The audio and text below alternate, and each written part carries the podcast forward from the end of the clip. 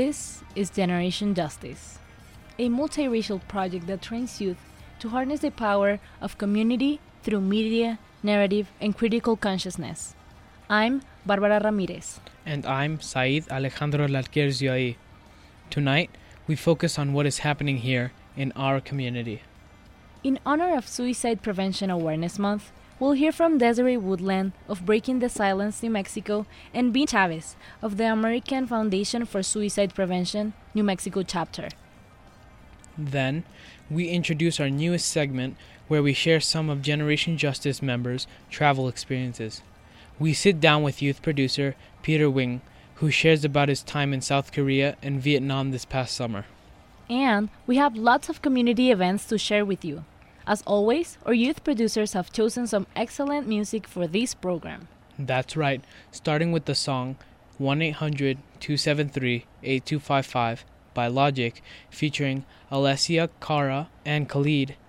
Logic has said he didn't realize his music would help people cope with hardship, so he wrote this song from a perspective of a helpline operator.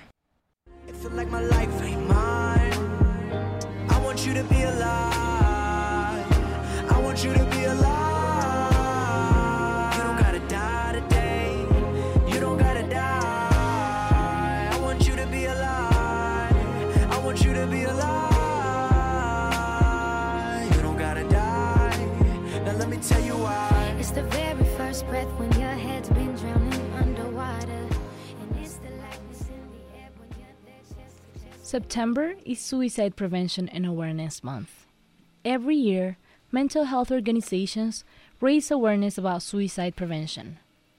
For the past decade, suicide rates have consistently risen in the United States.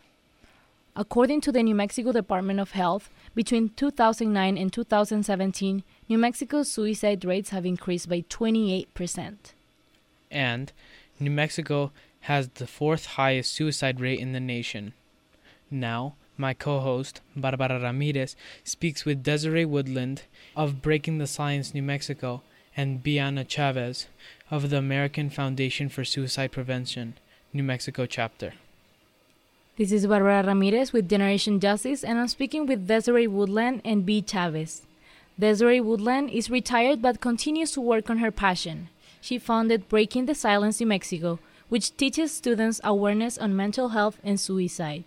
She is also on the board of Survivors of Suicide Albuquerque and holds a master's level certificate in grief and loss.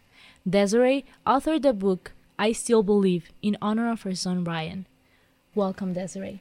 Thank you for having me. Biana Chavez became involved in the American Foundation for Suicide Prevention in 2012 and helped to create the New Mexico chapter for American Foundation for Suicide Prevention, or better known AFSP. For the last seven years, Bea has chaired the Albuquerque Out of the Darkness Walk. Bea also works for the New Mexico Coalition to End Homelessness. Welcome, Bea. Thank you for having me welcome, today. Welcome to Generation Justice. Please share more about your journeys with us.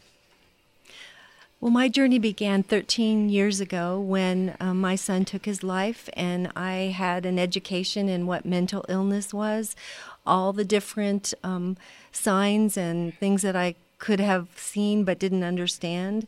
Um, and I wanted to take that information that I had learned and share that with the youth that I taught and realize that I wasn't the only parent who didn't understand what mental illness was and that I could take that information and share it in a bigger way with kids across New Mexico. My journey started about 10 years ago after I lost my dad. I realized that we had missed a lot of signs when it came to his death by suicide. And so I realized that in my life I wanted a purpose and it was to educate those because if I would have known those signs, could I have saved him?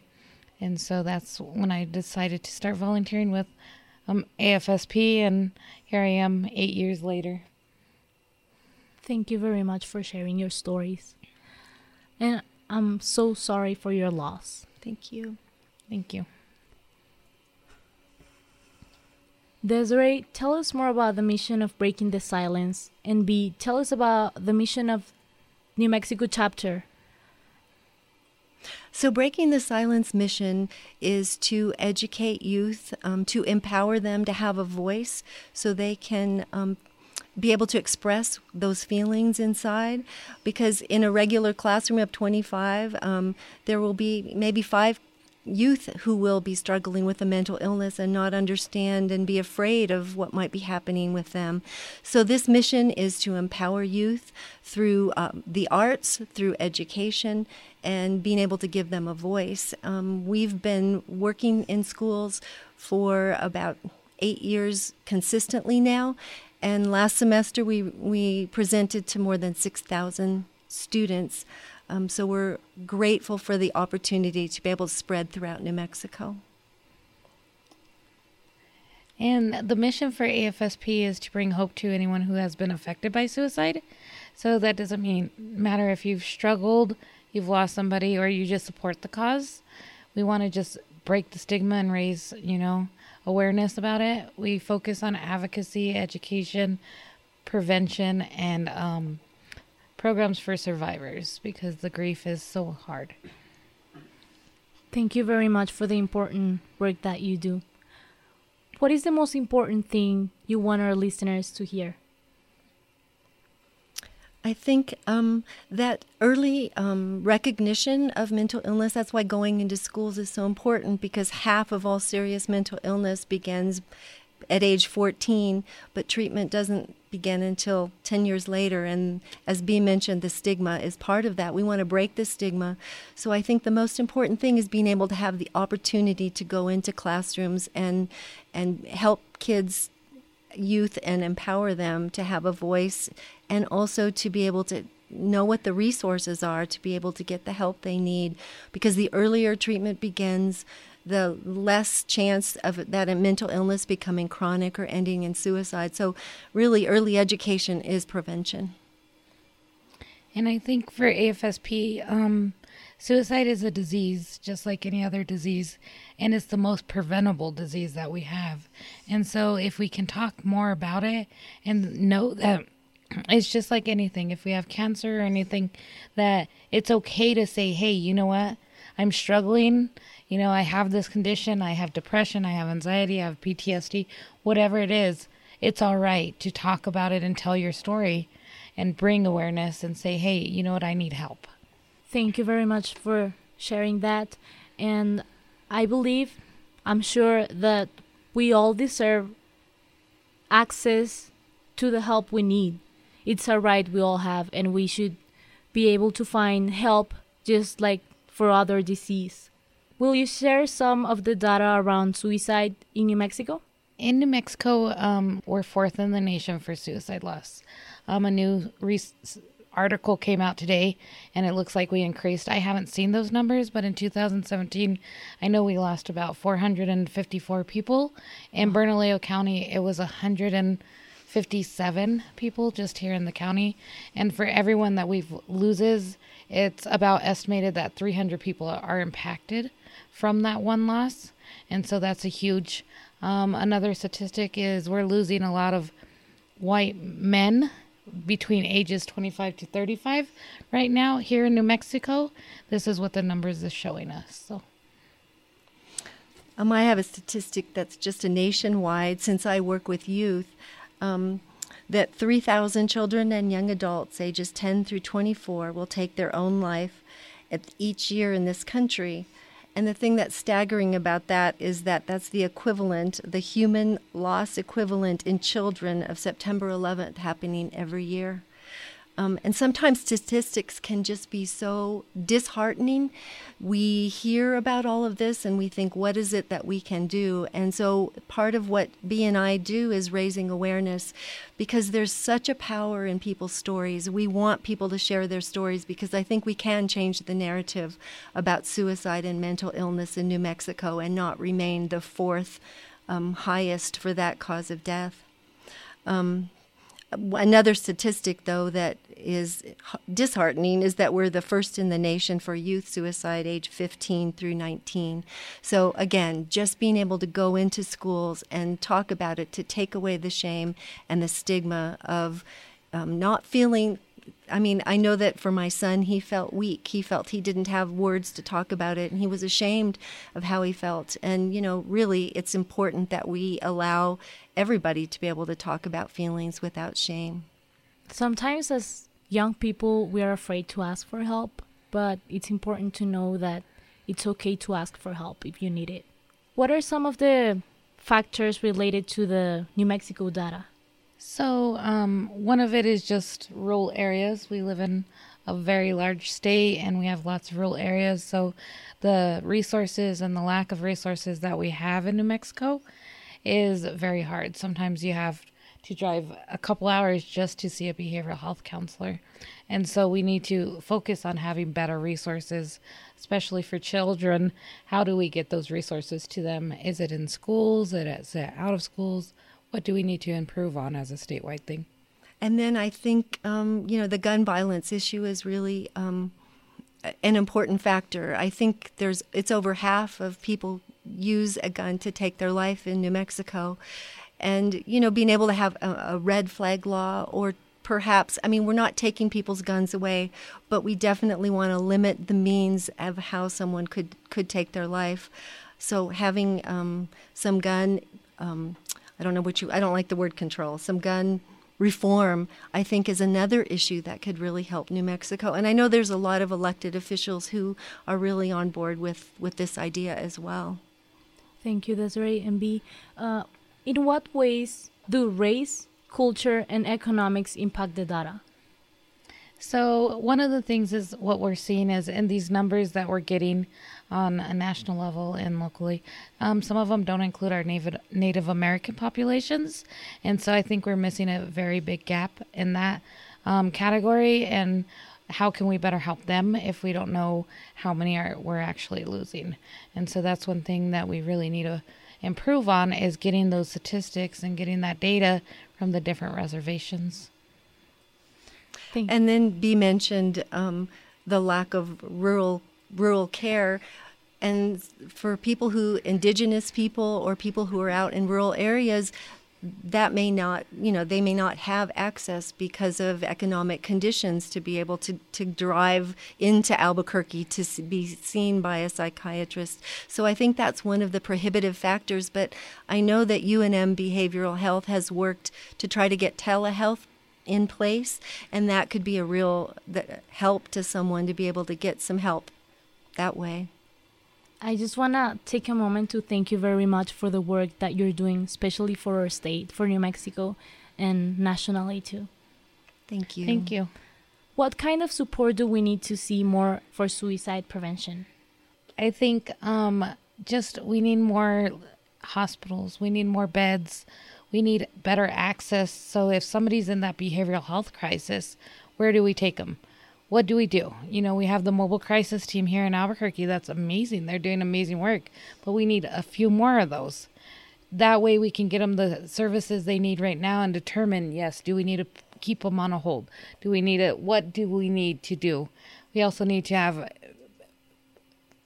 let's say walk-in services so you don't have to wait months to get into a counselor, a therapist, or anything like that. So, I think another issue is um, that we don't treat mental health the same way they that we do physical health.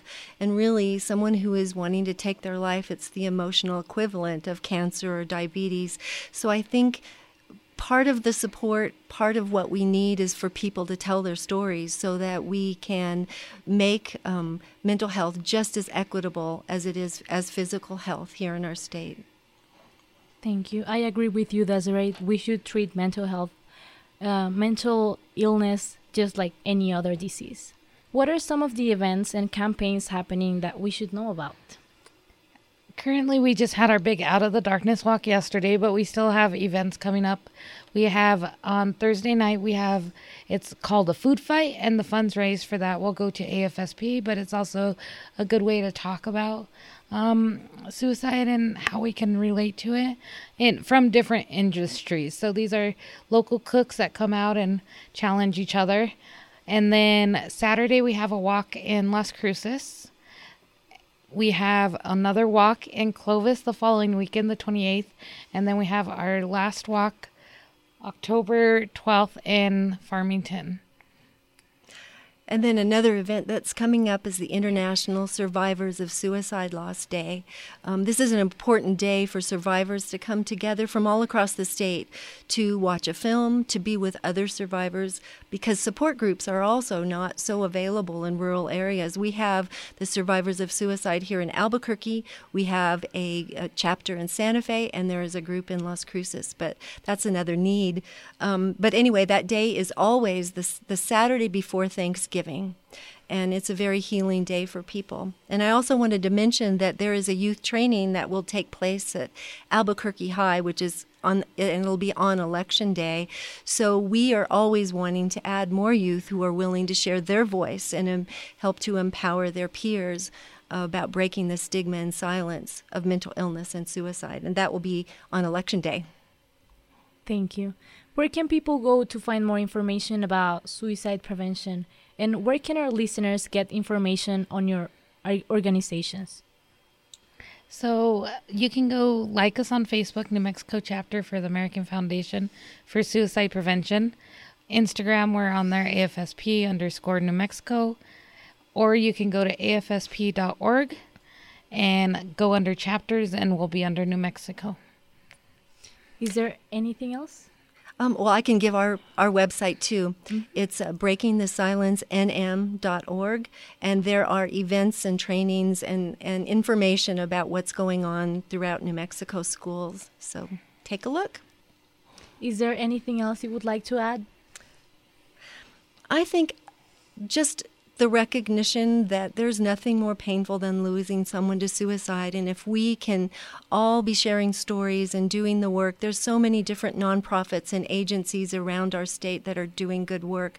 I guess I just want to acknowledge that that, that is happening and people are being able to share their voice. And so I have much gratitude for people who do this work. And I also think um, you're going to be giving out the crisis numbers.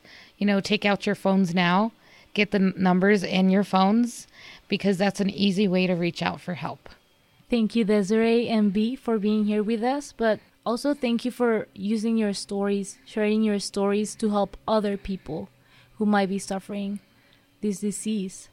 It was an honor for me to interview both of you. Thank you for being with Generation Justice. We appreciate you. Thank you. For Generation Justice, I am Barbara Ramirez. Thank you, Desiree Woodland and Bea Chavez, for joining us today and for informing our community about this important issue and raising awareness. Also, thank you, Barbara, for the interview.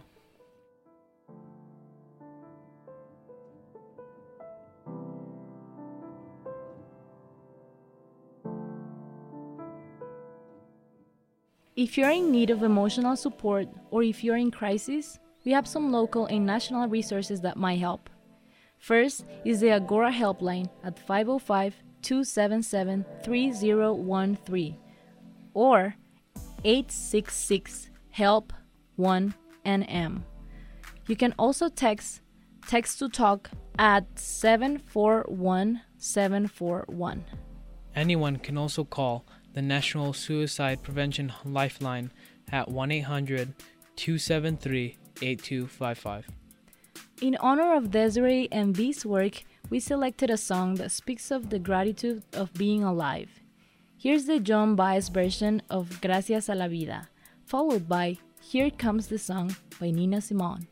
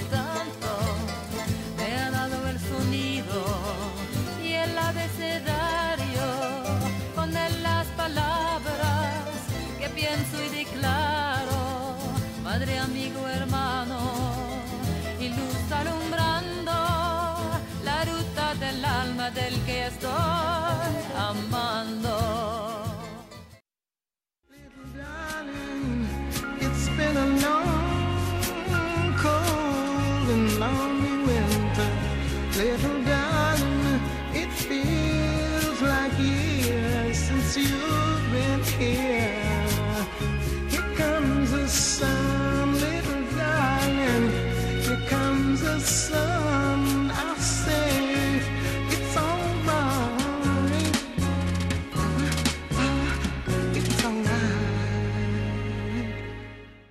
music that has been chosen today is really touching all of our hearts. Now, we introduce our newest series, GJ Travels. This helps to chronicle some of the travel experiences GJ and other youth leaders have had.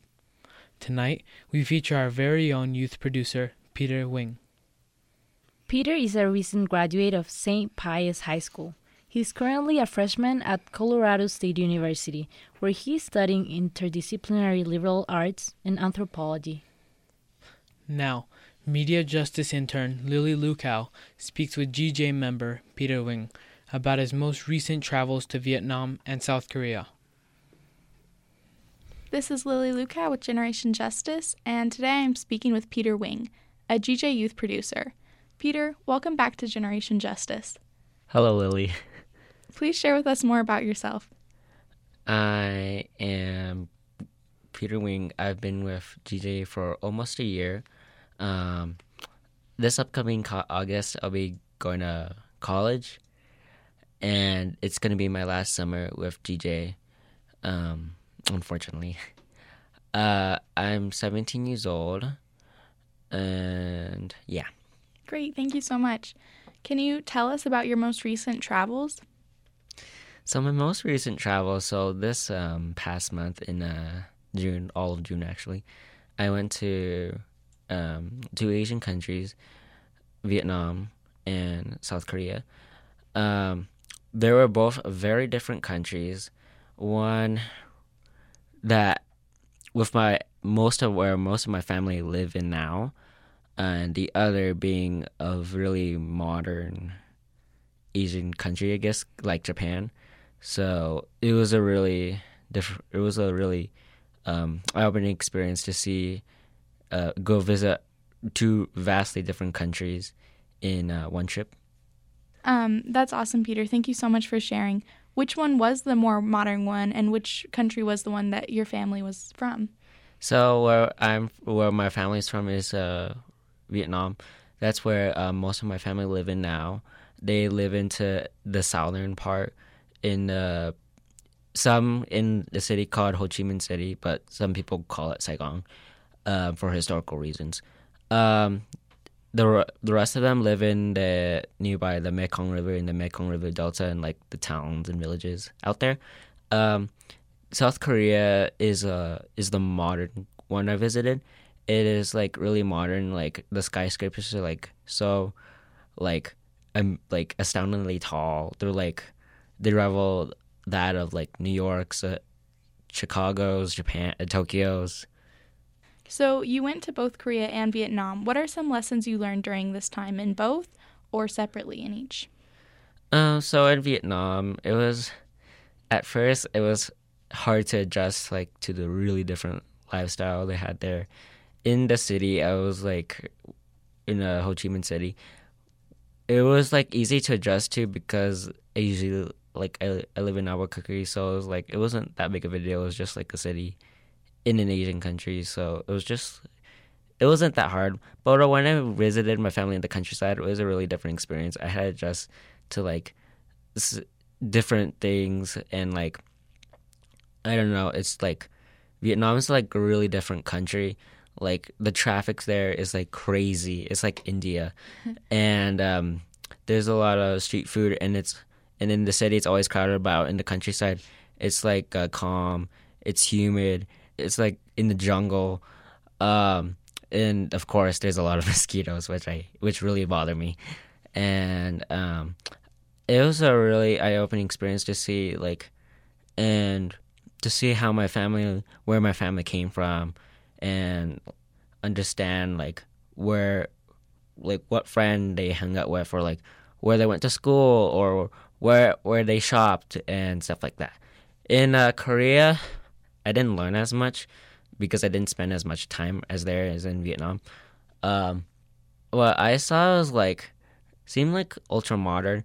There was so much technology everywhere, especially with like the Korean companies like Samsung and LG. And um, what I noticed there is like a lot of people were on their phones walking down the street all the time. And I was like thinking to myself, I was like, if we were like that, how would society be? Like, what would America be like? Um, I just felt like, personally, out of the two, I liked um, felt more comfortable with Vietnam because it's not as fast paced, but it was like interesting to like see how two different countries were. One being like really modern and like rich, while the other one being like not so poor, but like, uh, but there there were like a lot of more poor people in Vietnam because it is a poor country, and um, what I saw on some of the streets was like some disabled people or like um, some people without hands or fingers or like some distorted faces, and I thought to myself, well, it's like makes me like a little grateful that I live in uh, America instead of Vietnam because of the political um, government there, and my parents tell me how like very little freedom they have because of the communism's censorship of like people's rights and the freedom of speech and etc. But I also felt like a little grateful to be here. So, yeah. Thank you so much for sharing, Peter. So, you were mentioning the political structure there. What is the political structure of both Korea and Vietnam, um, rather, South Korea and Vietnam? And how is it same or different from the U.S. ideals of democracy? I know you already touched on it a little bit, but. So, in South Korea, I don't know much about it, but I feel like it's a lot like America in um, with an Asian twist, as you could say. So I guess the government there is really like democratic there. In Vietnam, it's like ruled by a communism government. It only has one party. They say in Vietnam it's like a socialist republic, but it operates on like the principles of communism. So Thank you so much. Um, how was the U.S. and U.S. policy seen or perceived in Vietnam and South Korea?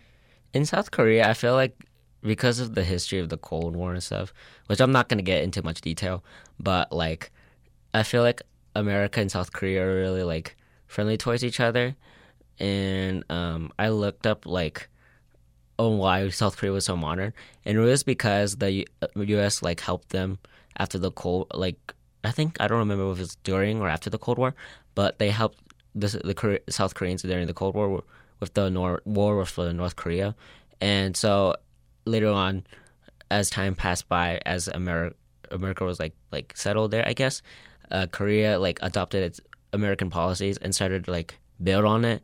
So I guess that's why it seems kind of like so American, but also so Asian at the same time. And uh, Vietnam, I don't know what the relations are like now, but like I feel like because America's democratic, Vietnam's communist, it's like really two really different things. In South Vietnam, I feel like people are okay with Americans, but I feel like in the North, where like the capital is and where communism is more stronger, according to my parents, um, they feel like the, a lot of the old people don't really like Americans because of the past history of Vietnam War and stuff. That's so interesting. I didn't know most of that. Thank you so much for sharing, Peter. In what ways do you feel like you have changed since your time abroad? I felt like family is important, even though personally I don't like my family sometimes. um, I felt like you you have to like spend time with your family because it's valuable, but also like be grateful of what you have, and also I feel like the the more you travel, the more you know about the world out there. It like really opens my eyes, and anyone else that like travels. So I feel like going out of the country is a great experience, even though a lot of people say it's like expensive or they can't afford it or yeah, some other reason. Thank you. Why was this trip important to you and to your family? For my family, it was really important because every time we go to Vietnam, they always are so happy and so grateful to see the family, like all the time. Um, I always see how like overjoyed they are when they meet their like sisters and brothers and and I see get to see my aunts and uncles and grandpas and grandmas. Um, I thought it was like really valuable time for them, and yeah. Great, thank you. What was the most memorable place you went or saw? That's a tough one. I feel like the most memorable place I saw was this place in Korea called Nami Island. It was a really unique it was like an I thought it would be an island off the sea, but when we went there was like an island in the middle of the river. So we had to take a cruise to go there for like five minutes, and we went on there. I thought the trees were really like it was like a nice, it was like a gigantic, a mini gigantic forest in, on the island. It was really nice and see to like just like stroll by, take in the relaxation nature has to offer. And there was also a lot of Korean antique shops we enjoyed a lot.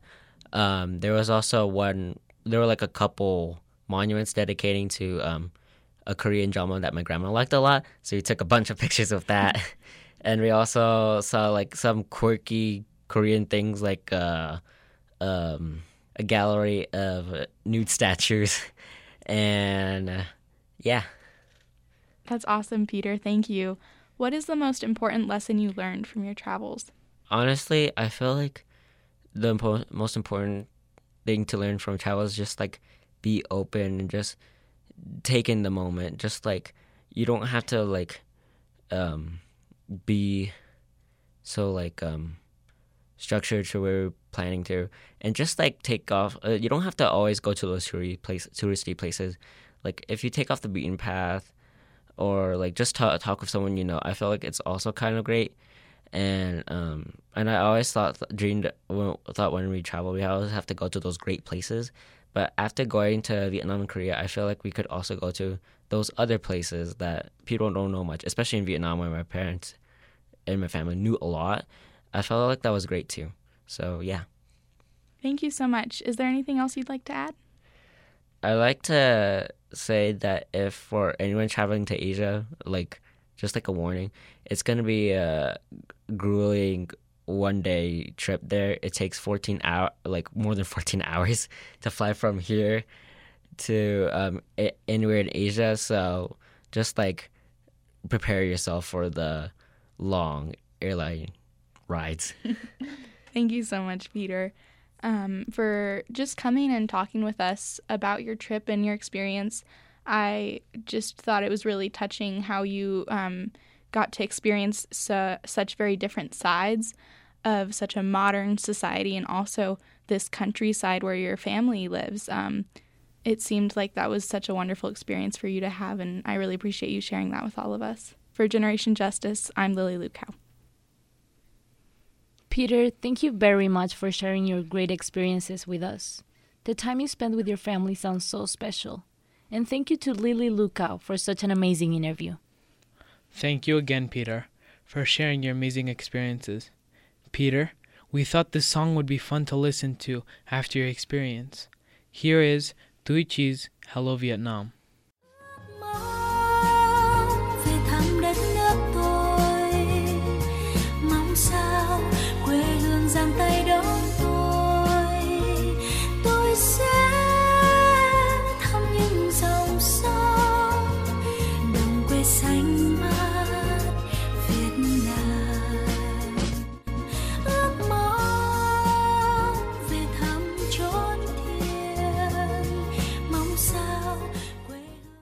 Welcome back to Generation Justice. It's time for our community calendar. Our calendar hosts tonight are Bianca Mitchell and Carlos Martinez. Thank you, Barbara. Hi, I'm Bianca Mitchell, one of your calendar hosts. And I'm Carlos Martinez. Let's get started with our calendar of events. What's up first, Bianca? You know about the planet Earth, right? Yeah? Well, climate change is happening right now, this second. Is there a way we can stop that? Is there anything we can do locally? Heck yeah! This Friday, September 20th, there's an event coming up with Fight for Our Lives and 24 community and national organizations, including GJ. It's all happening at Robinson Park on 8th and Central downtown, from 1 p.m. to 5 p.m. This event kicks off a week of climate related community events. There will be a march and rally with tons of amazing speakers. Follow Fight for Our Lives or 350 New Mexico on Facebook. Hey, hey, hey, don't forget about the Junk Jog event, where you can plog. What's that? Go look it up. Just kidding. It is where you jog and pick up junk. It's one way we can help. The junk jog will be from 8 a.m. to 9 a.m. on Saturday, September 21st at the National Hispanic Cultural Center. This event is a part of the International Week of Climate Action. Find out more by visiting climatestrikeabq.com. We should do a gathering. But what for? How about the Gathering for Mother Earth? from September 26 to September 29. It's part of the celebration for the 30 year anniversary of Tewa Women United. Everyone is welcome to attend the 23rd annual Gathering for Mother Earth to honor and protect Mother Earth's water. It takes place at multiple locations. For more info, visit tewawomenunited.org. It was fun to be here for my first time on radio, Bianca. It was fun talking to you, Carlos. Welcome to Generation Justice.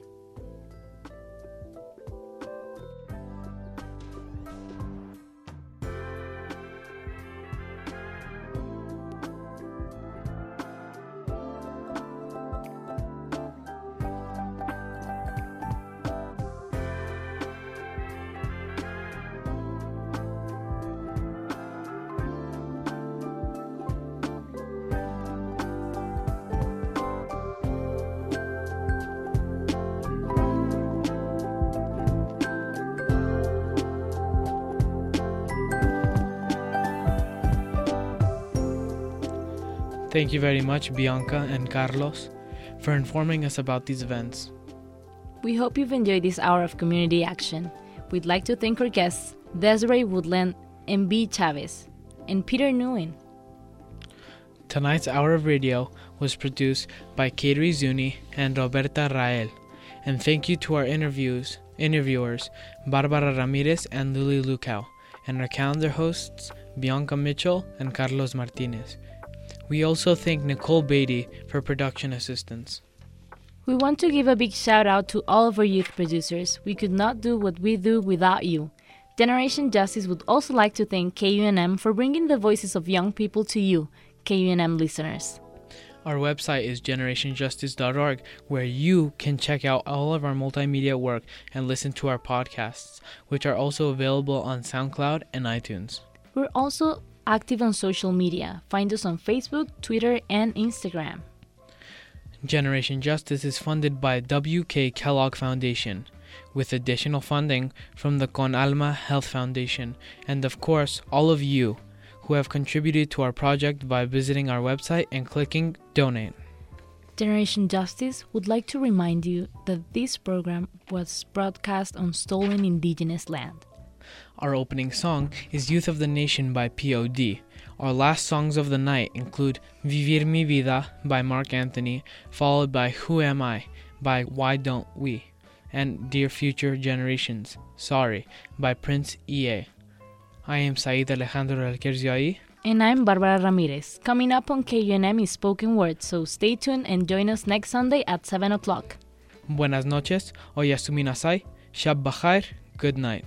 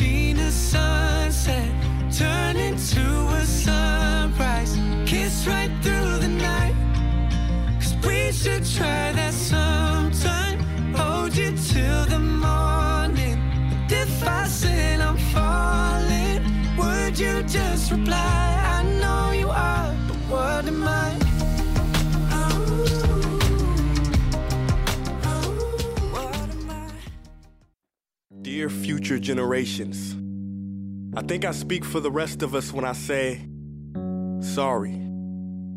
Sorry we left you with our mess of a planet. Sorry that we were too caught up in our own doings to do something. Sorry we listened to people who made excuses to do nothing. I hope you forgive us. We just didn't realize how special the earth was. Like a marriage gone wrong. We didn't know what we had until it was gone.